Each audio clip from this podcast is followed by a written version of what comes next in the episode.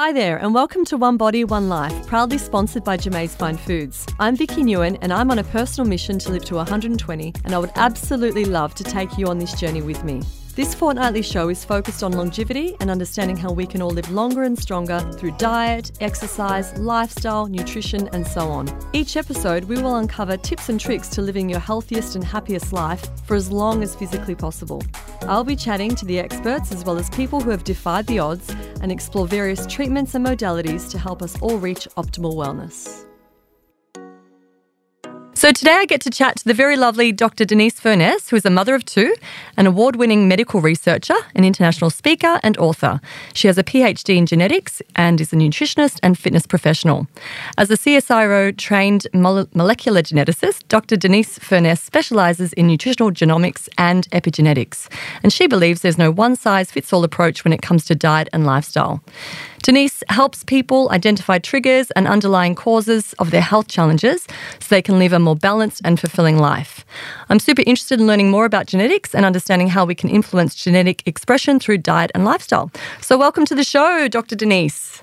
Thank you so much. I'm so happy to be here and to chat with you today.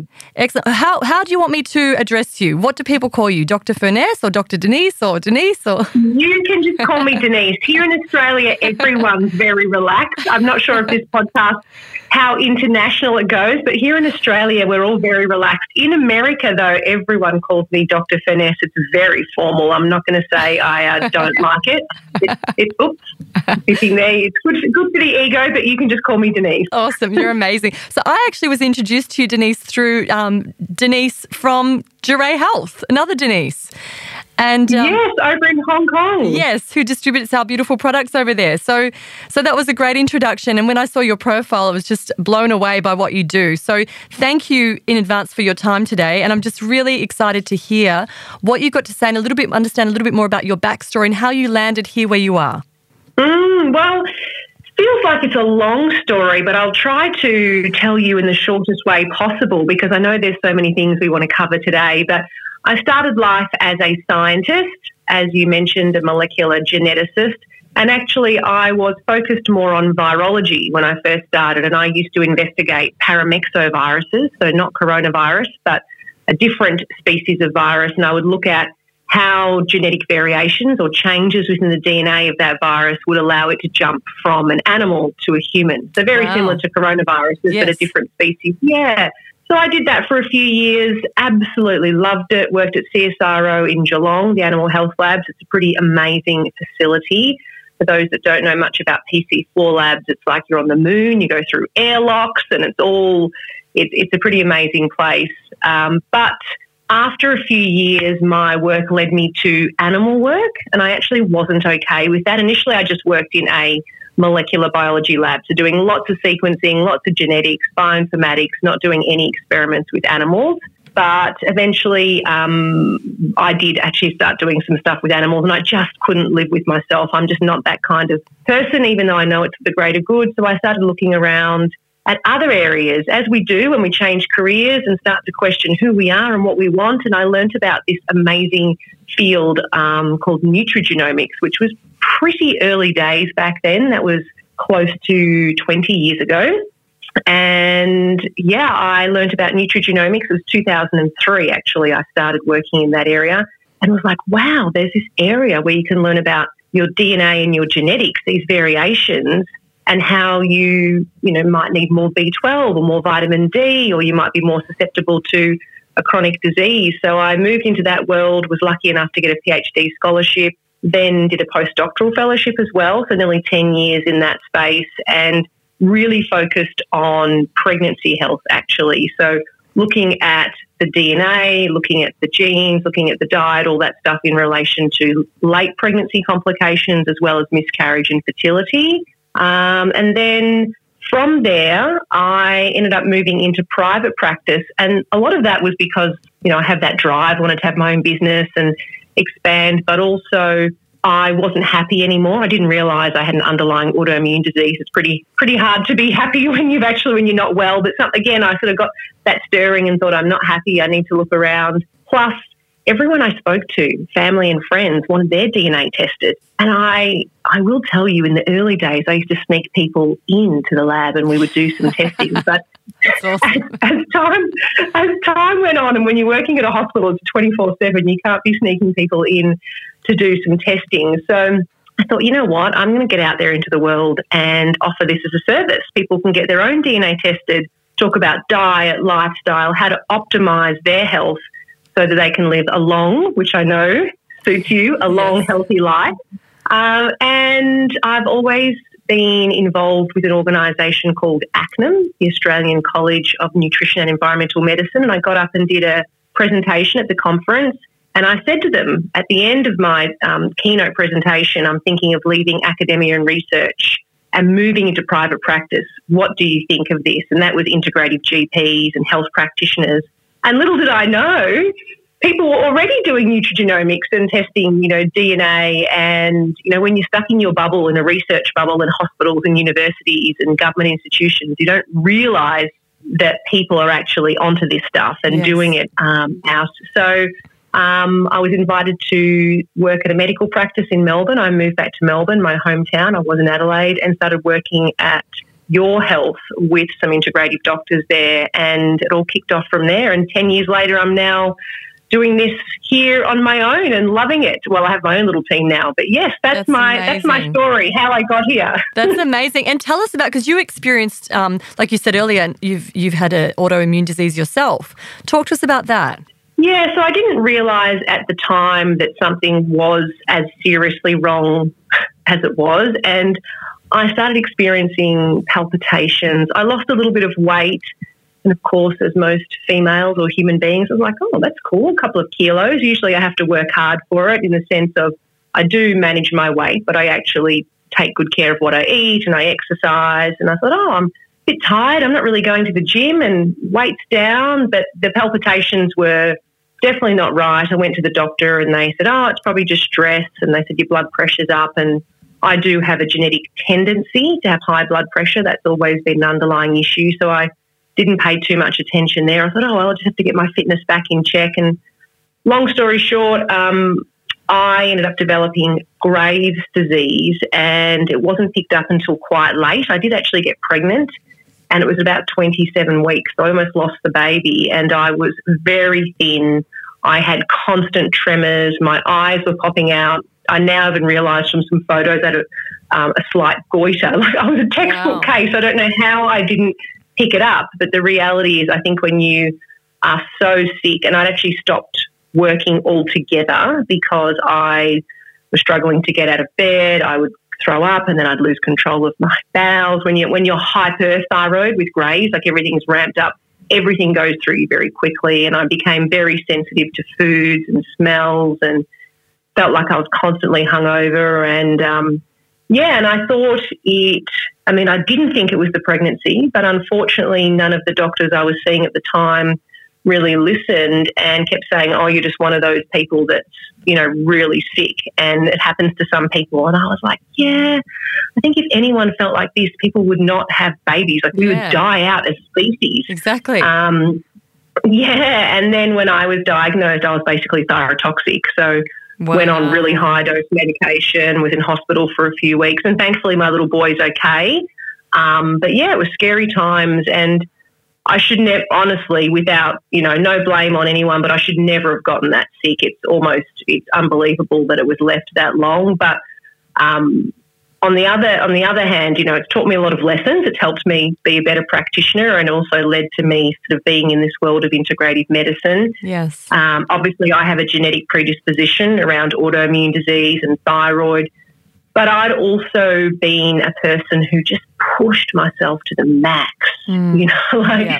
I I lived life hard. I studied hard. I played hard. I worked hard, um, and really burnt myself out. And despite thinking I was very healthy, I look back now and probably realise you know, there were times where I really probably wasn't even eating enough for the amount of training. You know, I did a lot of over exercising, wow, um, things like that. So yeah, I. Uh, it's like your body's wisdom telling you to stop. Yeah. Yes, and I didn't listen. I didn't listen, Vicky. I probably had lots of warning signs, and this is how I practice now with my patients because so many other women have these things, but didn't listen to a lot of the warning signs. And then when I got sick, as I said, I felt pregnant, um, and then everything was sort of put down to the pregnancy. But by that stage, I was wiped out as someone who'd almost defined themselves by their career. Like yes. I had to stop working. I wasn't able to function really. I didn't want to see anyone or do anything. I was really unwell for a long time. Wow. And so is Graves' disease, so is that the other word for hyperthyroidism? Yes. So hyper, which means everything is ramped up. So yep. there's hyper Hypo, which is actually more common. Hypo is low. That's when you put on weight, you're tired, you're sluggish, you're cold. Hyper, you're hot, you're sweaty, you're anxious, you know, you've got this sort of tremor. And then Graves' disease is when the hyperthyroidism is triggered by auto antibodies. So you could be hyperthyroid from some other, you know, driver um, or it can be due to immune dysfunction or autoimmune disease, and that's grave. So if you've got the antibodies triggering your thyroid, mm. that's grave disease. Okay.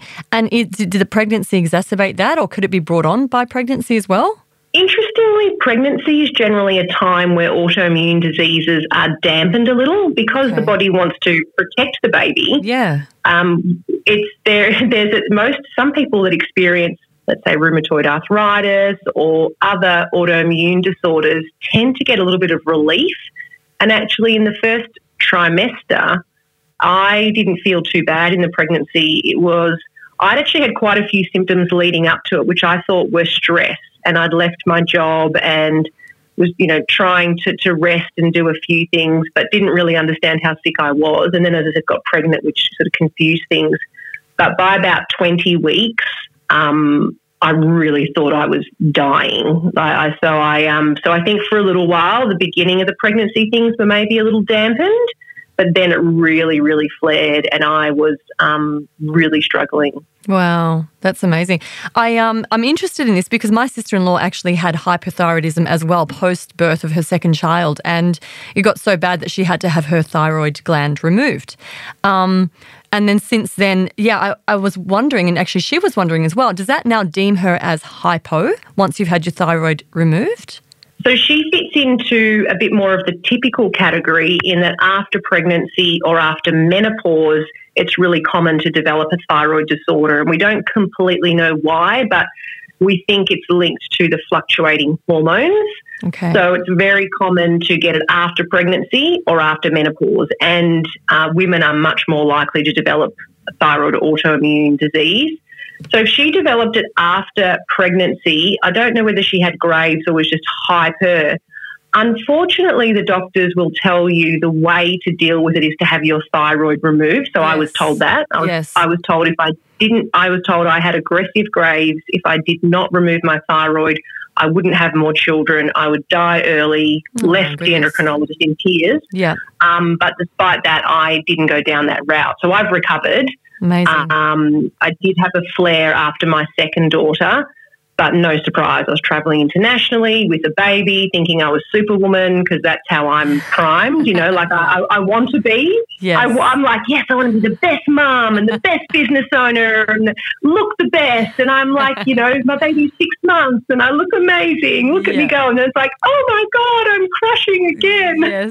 Yeah. um, yeah, so I had a little flare, and the same thing. They said, We've got to remove your thyroid. I said, Just give me some space. It did actually take me about 18 months, though, the second time to recover, and I had to pull back again with work and all sorts of things, which is hard when you love your business yes. um, and, you know, love what you do.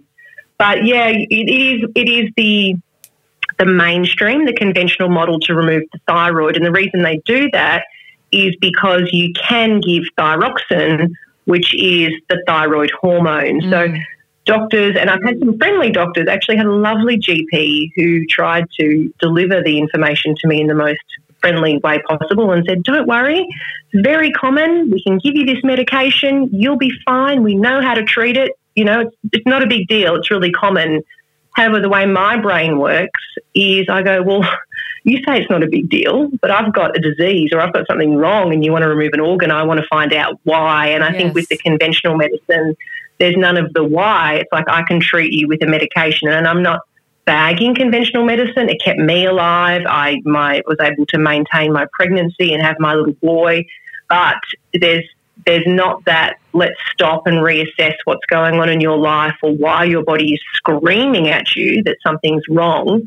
Um, so obviously your sister-in-law has had her thyroid removed. We can't change that. So she will need to stay on. Did she have a partial thyroidectomy or a full thyroidectomy? Pretty so is sure was all of it gone or just yes. half? I'm pretty sure it was full. Yeah. So she will always now be reliant on medication, so Yes. thyroxine T4. And if her levels are maintained, then she won't be hypothyroid. So she would have blood tests done regularly. Um, and, and that's okay. You know, for anyone listening, if you've had your thyroid removed, the last thing you want to do is feel guilt or shame with that. You do what you believe at the time is the best thing for you. But just know if you're listening to this and perhaps you know someone who's considering it, having a medication really cannot replace what your body's doing. Your thyroid is Exactly. extremely dynamic. Yes. Exactly. The levels are going up and down. We're responding to our environment.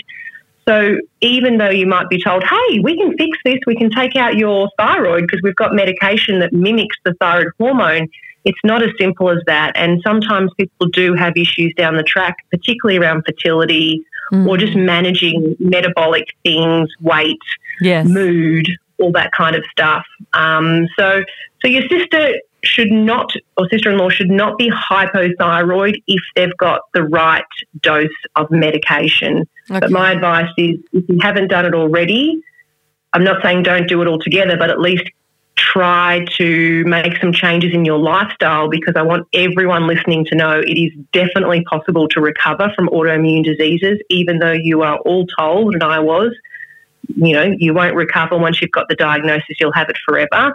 The reality is you don't necessarily cure it, but you can go into remission and then you just need to take better care of yourself, which, which actually is a blessing. Yes, It's good to take care of yourself. Exactly.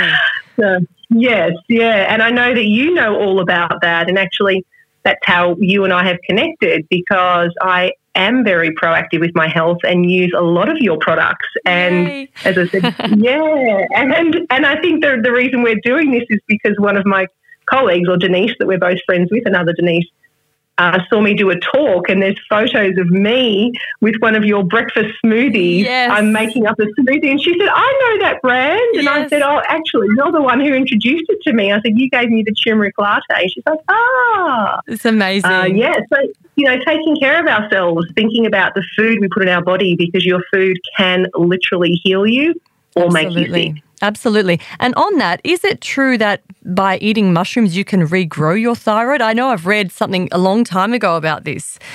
Do you know anything about Wow. that? Yeah, I don't know if it's true or not, but I remember at the time when um, Catherine had hers removed, I remember we both looked into it and were trying to help her naturally. And um, yeah, and I remember reading somewhere that you can regrow it by eating, I don't know if it was a certain type of mushroom or just lots of mushrooms.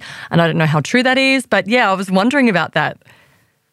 Oh, I love that. So Yeah. you're teaching me something I've never heard of, but I do know one person in the US. She's not my patient, but she's a patient of another practitioner that I um, am friends with. And one of her patients, her thyroid grew back naturally. Now, we don't know why, Mm, but wow. it came back.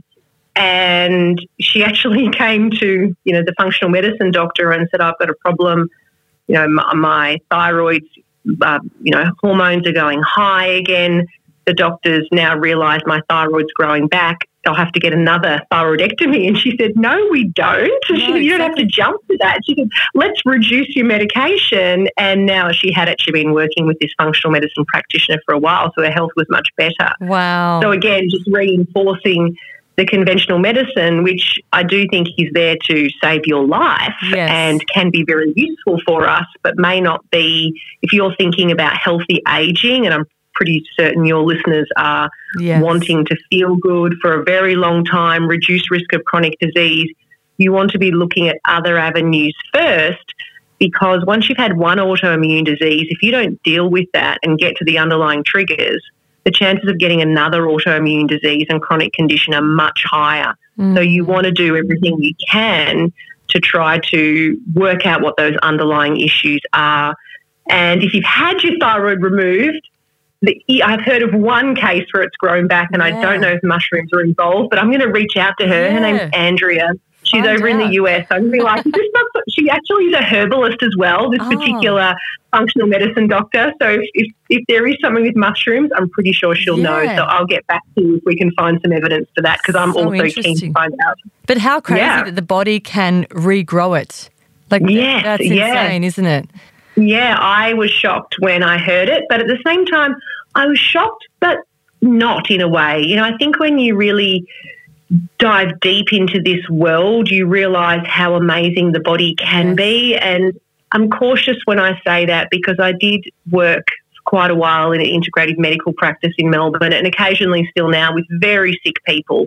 And that can feel harsh to someone who is trying their best to get well and you say the body's amazing, you know, people can feel really disheartened by that. But I'm not saying it to, you know, give people a hard time if they're not getting better, but just remember it because I also think there's a level of hope that's important yes. too when you are feeling deflated and you think, oh, why is my body fighting me? What have I done wrong? And when you're in that that state of victim mode, negativity, you know, fear, anger, it's very, very difficult to heal as well. You, exactly. you need to be in a certain you need to be in a certain place to allow your body to heal and repair. Absolutely. And actually, that reminds me of a podcast we did last week. Even um, Dr. Lottie was saying the same thing the, the impact of words on the cells.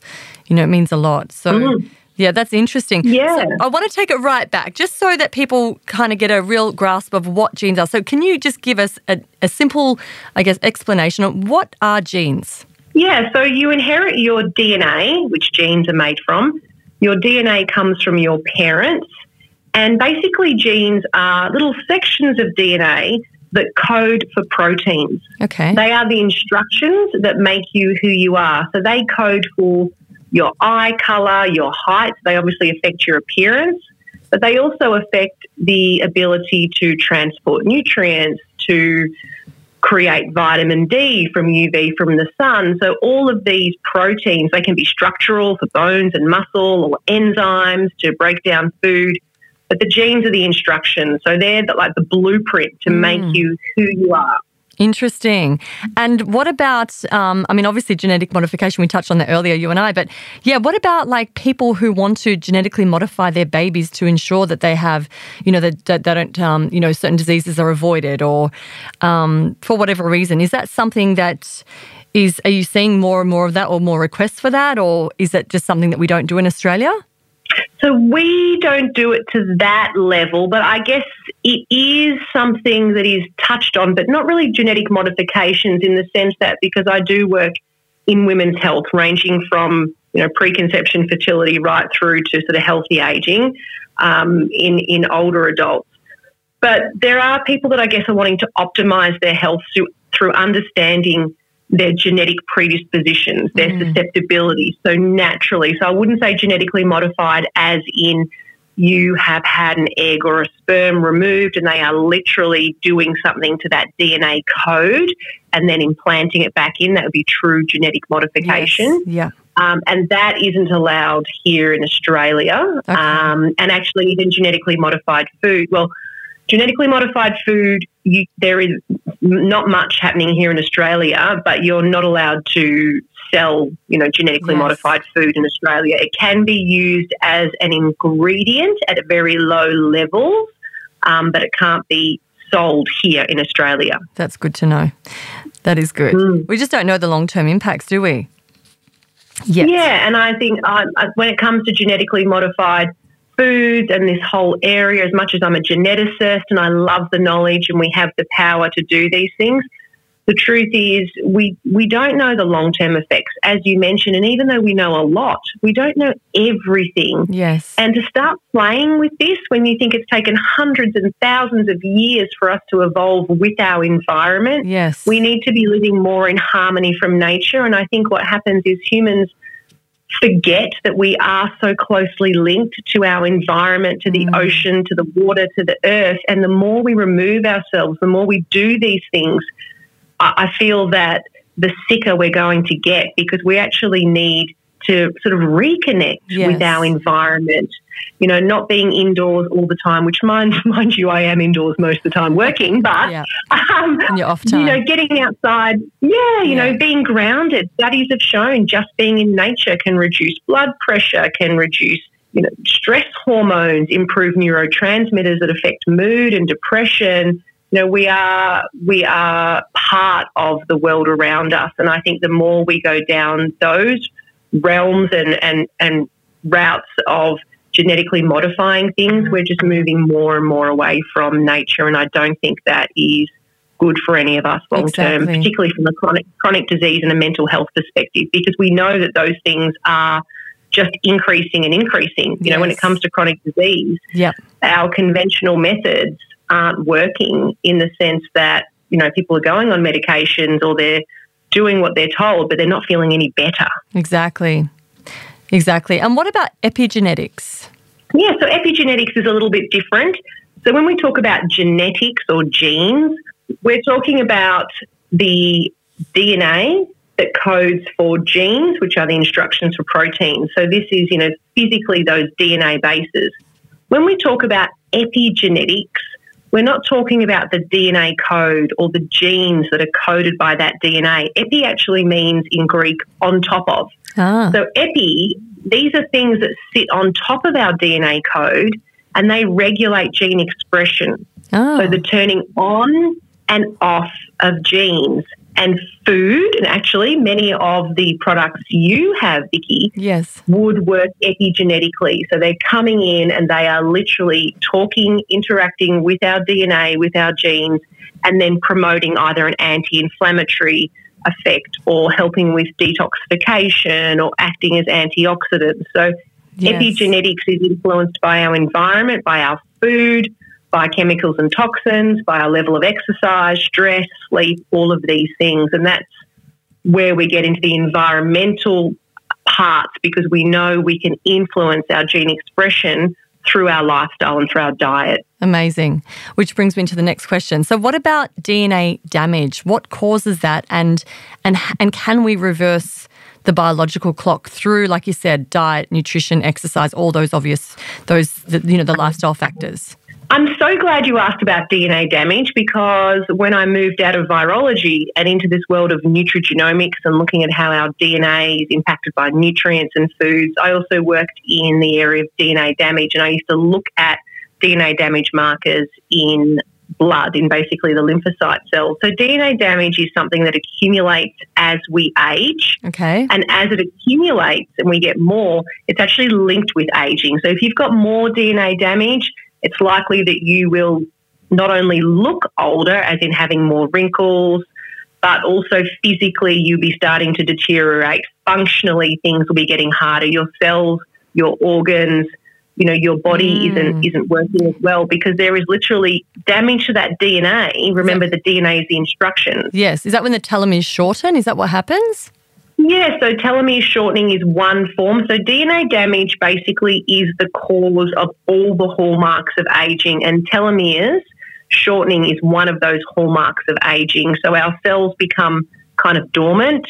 Um, our telomeres shorten, which is to do with uh, the cells replicating, because yes. basically our cells are replicating all the time. When you yes. think of something like our skin cells, they're replicating quite quickly, or even your liver, you know, over a year, that could be all new cells. So our yes. cells are replicating.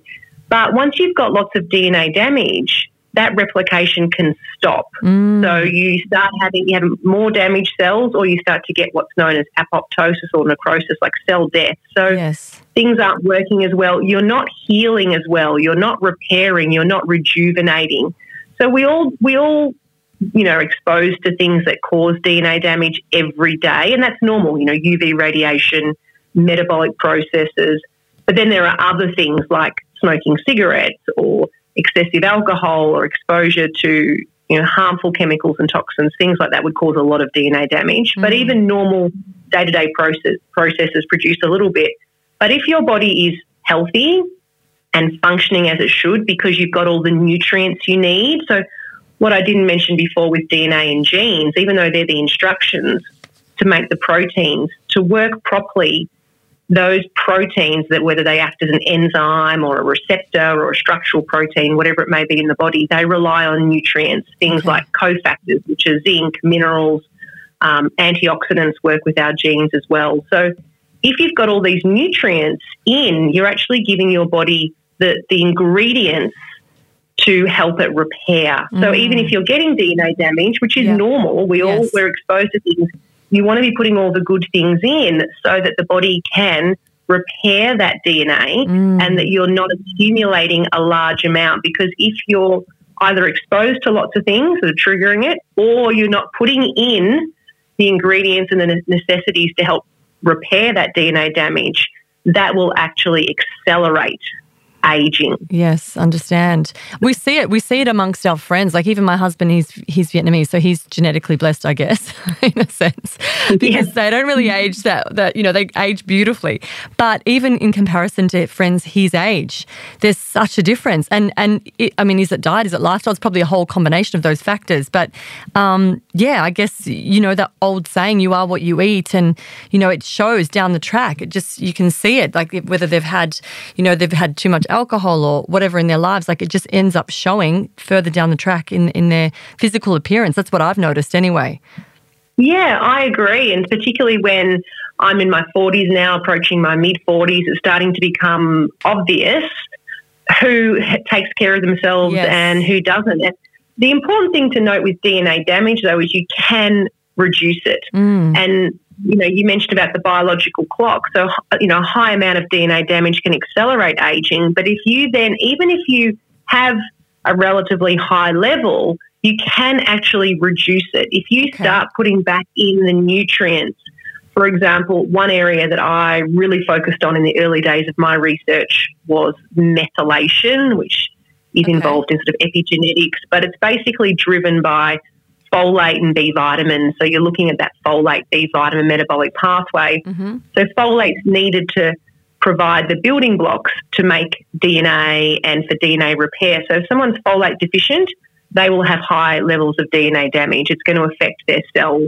replication, things like that. As soon as you put that folate back in, mm. the body actually starts doing what it should. So when you bring these nutrients back in, yes. so your green leafy vegetables or you know folate's actually found in tons of foods from yes. citrus, avocado. If people are eating whole food, yep. you generally should be getting you know, folate, but not everyone's eating a lot of whole food. Yeah, exactly. So you can actually reduce DNA damage. Obviously, there's a threshold. If you get to a point that you really haven't taken care of your body, the longer you've done that, the harder it is to turn things around. But you know, I'd say to anyone at any age, there's you've got nothing to lose by starting to put all the good things in because it will yeah. stop the progression at least. Even if you can't get back to perhaps what you wanted in yes. your 30s, 40s, or 50s, if you are older, and I tend to be working with quite a few older um, adults now because people are really interested in that healthy aging and they're starting to realize how much they can do to improve their health. Yes. You know, through diet, through through lifestyle. Exactly. It's key. What about I know there's a lot of people who um, use HGH to reverse mm. aging. I mean, obviously that's yes. not great because that would impact the endocrine system, right? Mm. Yeah, I try to stick with the basics. You know, yes. sleep is fundamental. Yep. So many people have issues with sleep, which then affects their stress, their mood, the foods they choose, how they show up in life. So I I try to start with all the basics. So let's go with sleep, with stress, mm. with diet. Yep. I do use supplements. I do use what I call superfoods and products like what you have, like trying to get as many nutrients in as possible. Yes. But also not overdoing it with the calories. Now, I'm not one to count calories at all, but the reality is when it comes to reversing the biological clock or healthy aging, one of the best things you can do and the most studied research thing you can do is reduce your caloric intake. Mm, so do yeah. not overeat.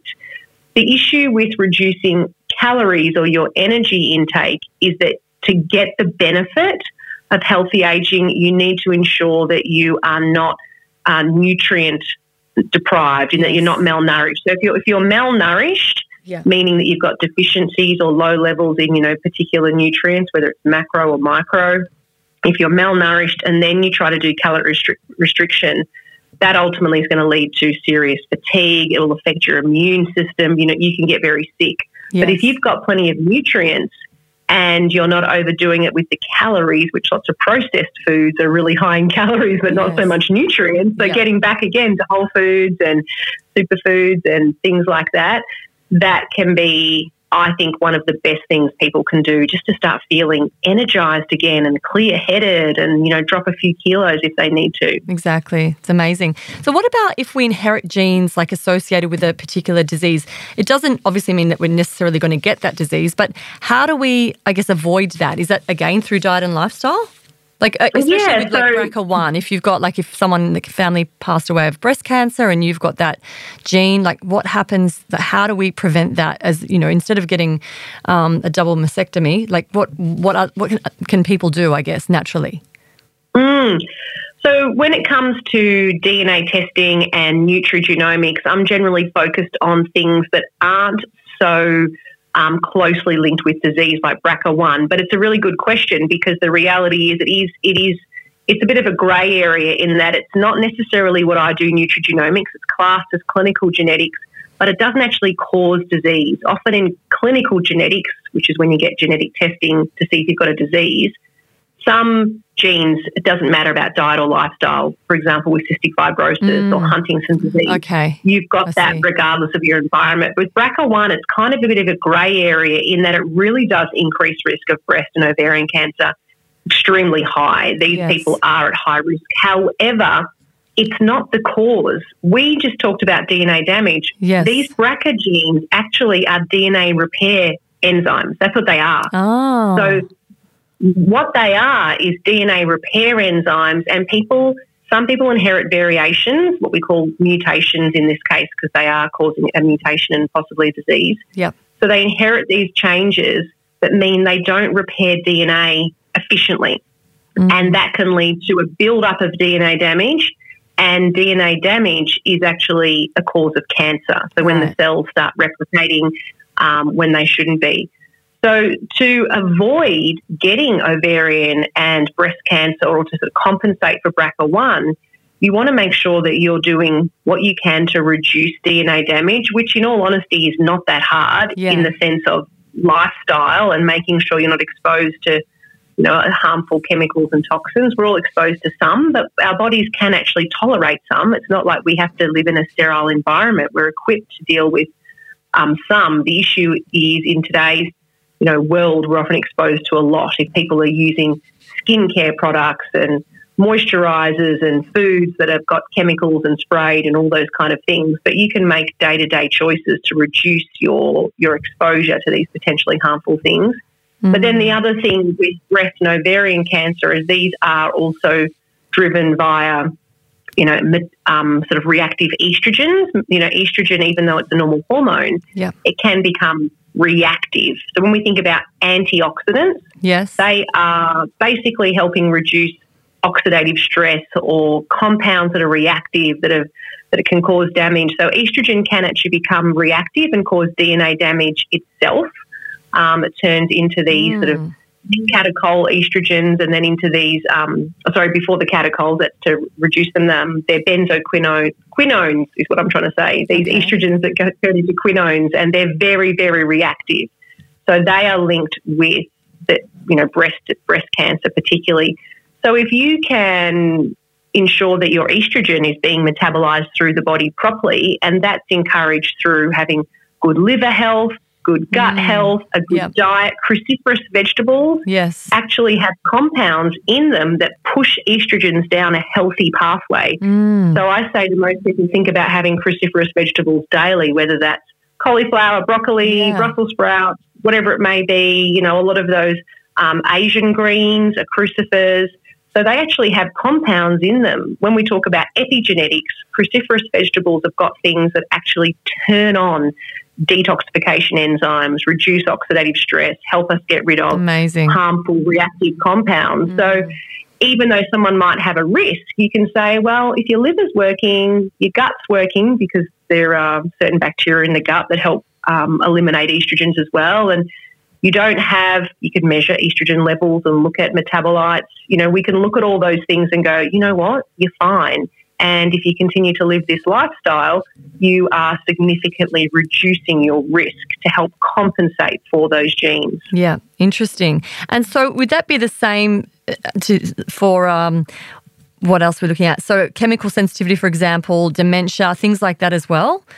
Is it the same as long as you've yeah. got a good functioning, healthy liver and you're doing all the right things nutritionally?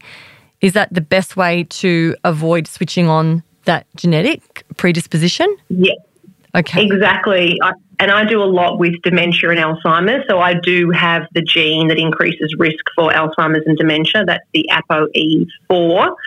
Um, and my mum actually developed early onset dementia. So it's an area that I am quite focused on. And um, you can do a lot. So when we look at Alzheimer's and dementia and the risk factors there, a bit like cancers as well, but there are other environmental or lifestyle risk factors like being obese, mm. having you know high blood pressure, being a smoker. So um, depression actually increases risk of Alzheimer's dementia. So there are all these sort of lifestyle factors, and even if you've inherited the gene like I have, what I do is I manage all of those to my best ability without stressing out too much. Yes. I manage all of these other factors. I don't smoke. I'm not obese. Try my best to manage my stress. You know, my blood pressure is under control despite being genetically, you know, prone to that. Um, I have plenty of omega 3, so that's shown to help with reducing risk of Alzheimer's dementia. Also, Mediterranean diet. Not that I not that I ever call diets Mediterranean or not, but that's where most of the research lies, and that's mm. really just having lots and lots of coloured fruits and veggies, lots of colours, lots of antioxidants. Um, so you can. It's the same thing. It's it's looking at what genes you've got and going, all right, this is what I've inherited. I've got some good things, some maybe not so good things. What can I now do to ensure that I am doing everything I can to prevent this from actually resulting in a disease or mm. you know something that's going to affect my you know particularly as we age you know my, my life later on exactly so you talk about genetics environmental factors and immune dysfunction when it comes to like autoimmune disease for example mm, yes when very you, much so when you talk about immune dysfunction what are you relating to there so immune dysfunction you know, often we're thinking about autoimmune disease. So for some reason, the immune system starts attacking its own cells. So there could be a bit of an exacerbated immune response, or the immune system is confused and, as I said, starts, okay. you know, attacking gluten or attacking the thyroid. Generally, there is um, a genetic predisposition, though. Someone won't become celiac unless they have okay. the HLA DQ 2.2 or 2.8. So you still have to have the gene but then there is something that triggers that immune dysfunction. Now, that could be, it's, usually lots of things, um, but it may be that there was a virus like Epstein Barr or something that's sort of low lying that's just continually triggering the immune system. Plus, you've got the genetics, and then maybe you were low in vitamin D and vitamin A, which are needed to regulate the immune system. Or, like me back in my day, you're an over exerciser or you're living a high stress life, and mm. that is mm. continually pushing out cortisol, which is continually triggering your oh. immune system because your immune system's like, oh my God, I'm not safe. Yes. Something's going on in the world. They don't know that you're just trying to be like the fittest person in the world because you think that's amazing. Yeah. They're like, I'm running for my life here, you yes. know, and that cortisol is primed to it, so they're all connected. So, mm. you know, constantly switching on that immune system and then people um, you know, can develop autoimmune diseases. Or you can go the other way too where there is reduced immune function in the sense that I do see a lot of people that have low white blood cells. So your okay. white blood cells are what is involved in defending you against viruses, yes. bacteria, things like that. And when people are, I often see in chronic fatigue or in people that are really nutrient deprived or they have had a low lying infection or something like that, kind of when the body's really tired and exhausted, it's worn out and they've just got low levels of their white blood cells. So they're just not able to defend themselves as well as they could. And these people are much more susceptible to um, infections yeah. and things like that. Wow, interesting. So, is there a test? I was at um, had a party over the weekend, and there was a lady there that, as a side hobby, she breeds dogs, and she was telling me that um, her dogs are DNA clear. I was like, "Oh, that sounds interesting. Tell me more." And she said, "Well, it's a test that you can do just to to you know determine if the state of your dog's health. So when you're breeding them, you know you can, um, I guess, claim that your dog's are DNA clear, so you can yield a, a higher price. I'm like, oh wow, I wonder if we can do that for humans. Like, is there such a test? I mean, I know you do DNA testing, but in terms of like health and moving forward in in life, like, is there anything we can do to kind of determine what the future looks like for humans? Oh, that's so funny. So if you met my husband, you would know that when, when he met me, I still had a lab. So right now, I don't have a lab. I work as a practitioner. I have to outsource to get testing at other places. But when my husband met me, I still had my own lab. Yep. So I tested everything on him. I was awesome. making sure that he was ticking all the boxes. But there is no, um, I know the poor guy. Um, and then when I got sick in the pregnancy, I blamed him. I was like, this is your DNA. Your DNA is killing me. And then I got diagnosed with a thyroid, and he's like, You were blaming me this whole time, and it's you. Oh, that's um, so funny.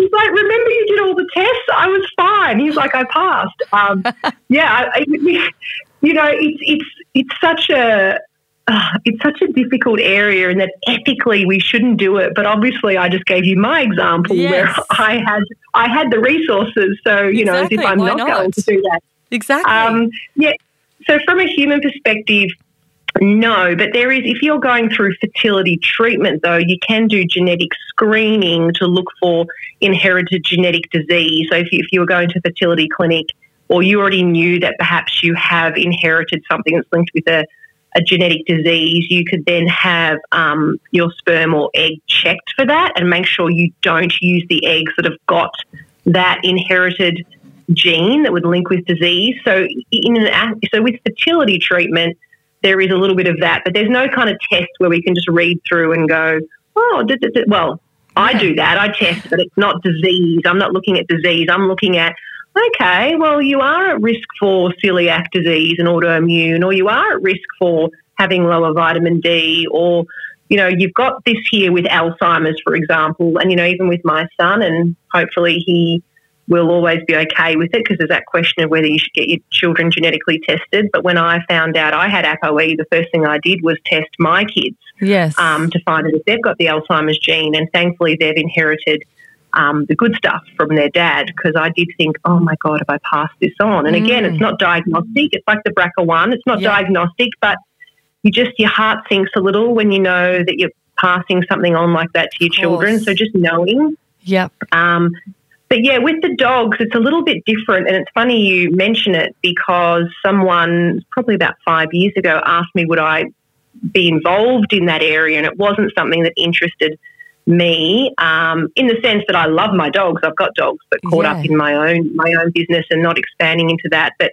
there is definitely a big market for that because a lot of dogs have been bred um, you know, there's been this. So what you want with genetics is diversity. So, for example, yes. your husband is Vietnamese. Very good genetic diversity between the two of you. Yep. If you were going to pass on some DNA, there would be a real mix in there, which is good. But what happened with a lot of dogs, because you know, particular animals, they want the best of the best. So there's this interbreeding. Mm. And what's happened over time is now there are particular breeds that were bred for certain characteristics, but they're now much, much higher risk for genetic diseases, hip dysplasia, all sorts of things because they don't have the diversity. So these genetic conditions um, are really prominent in certain mm, breeds okay. of dogs. I understand. Um, but with Australia, with Australians or humans, not yeah. Australians, particularly Australians, because we're pretty multicultural. Yeah. Um, but with humans, we are, you know, we're, we're sort of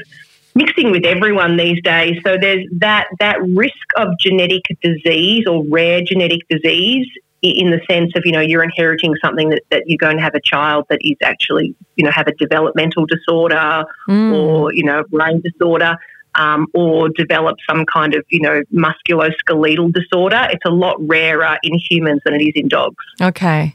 But wouldn't it be nice to mm. size up your partner based on their DNA profile and any future disease that you think they might have? You it's so funny, Vicky. No one has asked me this. And my first my, my, what I want to tell you on the surface is no, we shouldn't do that. Ethically, it's not right. But as soon as you said it, I was like, well, I kind of did it. Exactly. and for me, it's so right because I'm on a personal mission to live to 120. So I'm super keen to know are there, you know, what I can do or what I'm going to be challenged with in the future?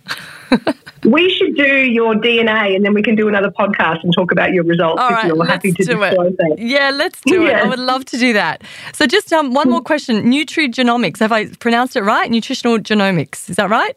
Yes, yeah, yes. So nutrigenomics, or when I started, you know, back nearly 20 years ago, everyone just called it nutritional genomics. So we're looking at nutrition Yep. and your, you know, genetics. Over time it's branched out into two areas, either nutrigenomics or nutrigenetics. Okay. To be honest, you don't have to get caught up in the terminology, but there is a slight difference. Nutrigenetics is actually more of what I do. I'm testing particular genes, seeing if you've got a variation that could be influenced by diet or lifestyle, and we can tweak. So everything I look at is something that can be modified or compensated with with diet or lifestyle. There's nothing where we say, "Oh, you've got that." Bad Okay. luck. We say, "All right, well, you've got this. How do we? How do we? You know, put things in place to make sure this doesn't become a problem for you." Whereas nutrigenomics technically is more so almost the epigenetic side of things, and also where your products land because Yep. they're coming in and they're actually um, we're not looking at a particular, you know, slight variation within one gene. You're going in with something like your beautiful turmeric latte, and it's getting in there and it's doing all sorts of things through methylation, acetylation, you know, Mm. causing all of these, you know, reduction in inflammation, having some antioxidant um, mechanisms being triggered, things like that. So that sort of nutrigenomics is about how foods or nutrients affects the whole genome and gene Mm. expression. Interesting. But for listeners and yourself, don't even worry because the terminology, the only ones that get caught up in that are sometimes the academics. For us, we just want to know, you know, what are our genes doing? How can we fix it through diet? Let's live the best life we can so we feel awesome. I'm not really going for 120, but I I am um you know you're starting to make me think. Well, maybe I should Why even not? be going for 100. Yes. Yeah, I wasn't even thinking 100, but now I'm like, you know what? If you can do that, I'm in the area. Why I'll go for 100 now. Why not? I'm an older mum too. I didn't have my my little one's only five. I had her at nearly 40. You Oh, know, after wow. studying for So nearly long. 12 years. Yep. Yeah, kind of almost.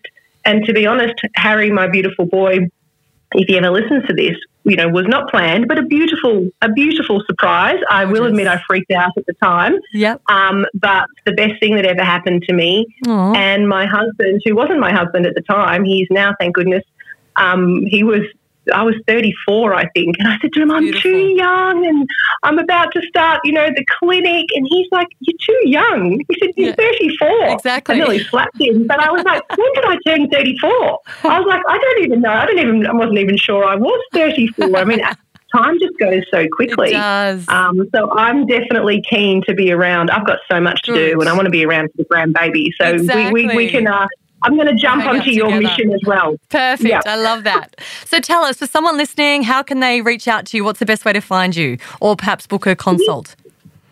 Yeah, so you can find me just through my name. My website is Dr. Denise Furness. My clinic is actually called, or the business is Your Genes and Nutrition. So it's Okay. a virtual clinic now. We're 100% online. I see people from all over. Yes. And I do have a Facebook group called the Your Genes and Nutrition Community. And depending on when this goes out, we are about to run a four week whole food challenge. But even if that's actually coming up in the next few weeks, but even if you miss that, I'm often doing things in the group. I pop in, I answer questions, um, we run little master classes. So, yeah, come along and join us. It's a free private group. Oh, that's fantastic. And our favorite question What are your top three tips to living a longer, stronger, happier, and healthier life? Ooh, can I give you four? You know, I like to say so many things. Okay, the first one would be Yep. to drink clean water. Yes. Clean water, filtered water. The second one would be to eat whole foods most of the time. Yep. Doesn't mean all the time you can indulge, but most of the time. The third one would be to move your body, but do not overdo it. Yes. Yeah. Over exercising is not the way to go. And then the last one would be to try to find a bit of joy, you know, day to day, laugh as Mm. much as you can. And I think after the last few years with COVID, uh, we, we really need that because really laughter is medicine and that connection with human beings So they would be my top tips. And believe me, all of those things are good for your DNA, good for your cells, good for your longevity. Absolutely. And listen to you, the vitality in your voice is amazing. Thank you so much for your time. You've been amazing. I, I do want to do a follow up one with you down the track. We'll do my DNA and we'll talk more on that. But thank you so much for your time, Denise. Is there anything else you want to add? Anything we've missed? No, and thank you for your amazing products because I am a bit of a coffee holic and it's yes. not great for triggering the adrenals. So yes. I like to tend to my beetroot latte and if I'm I never have time to make those beautiful smoothie bowls like on the front of the packet, oh. but I just ah. whack I whack that into my smoothie in the blender in the morning so I'm getting a bit Perfect. more nutrients. So Thank you Perfect. for your beautiful superfoods for keeping me healthy and well. Oh, you're so welcome. Thank you so much. Thanks so much for joining me today. I really hope you enjoyed this episode as much as I did. Don't forget to subscribe to this podcast and follow me on our YouTube channel, One Body, One Life, to see more inspirational videos to help you reach optimal wellness and longevity. But until next time, don't forget, you've got to nourish to flourish.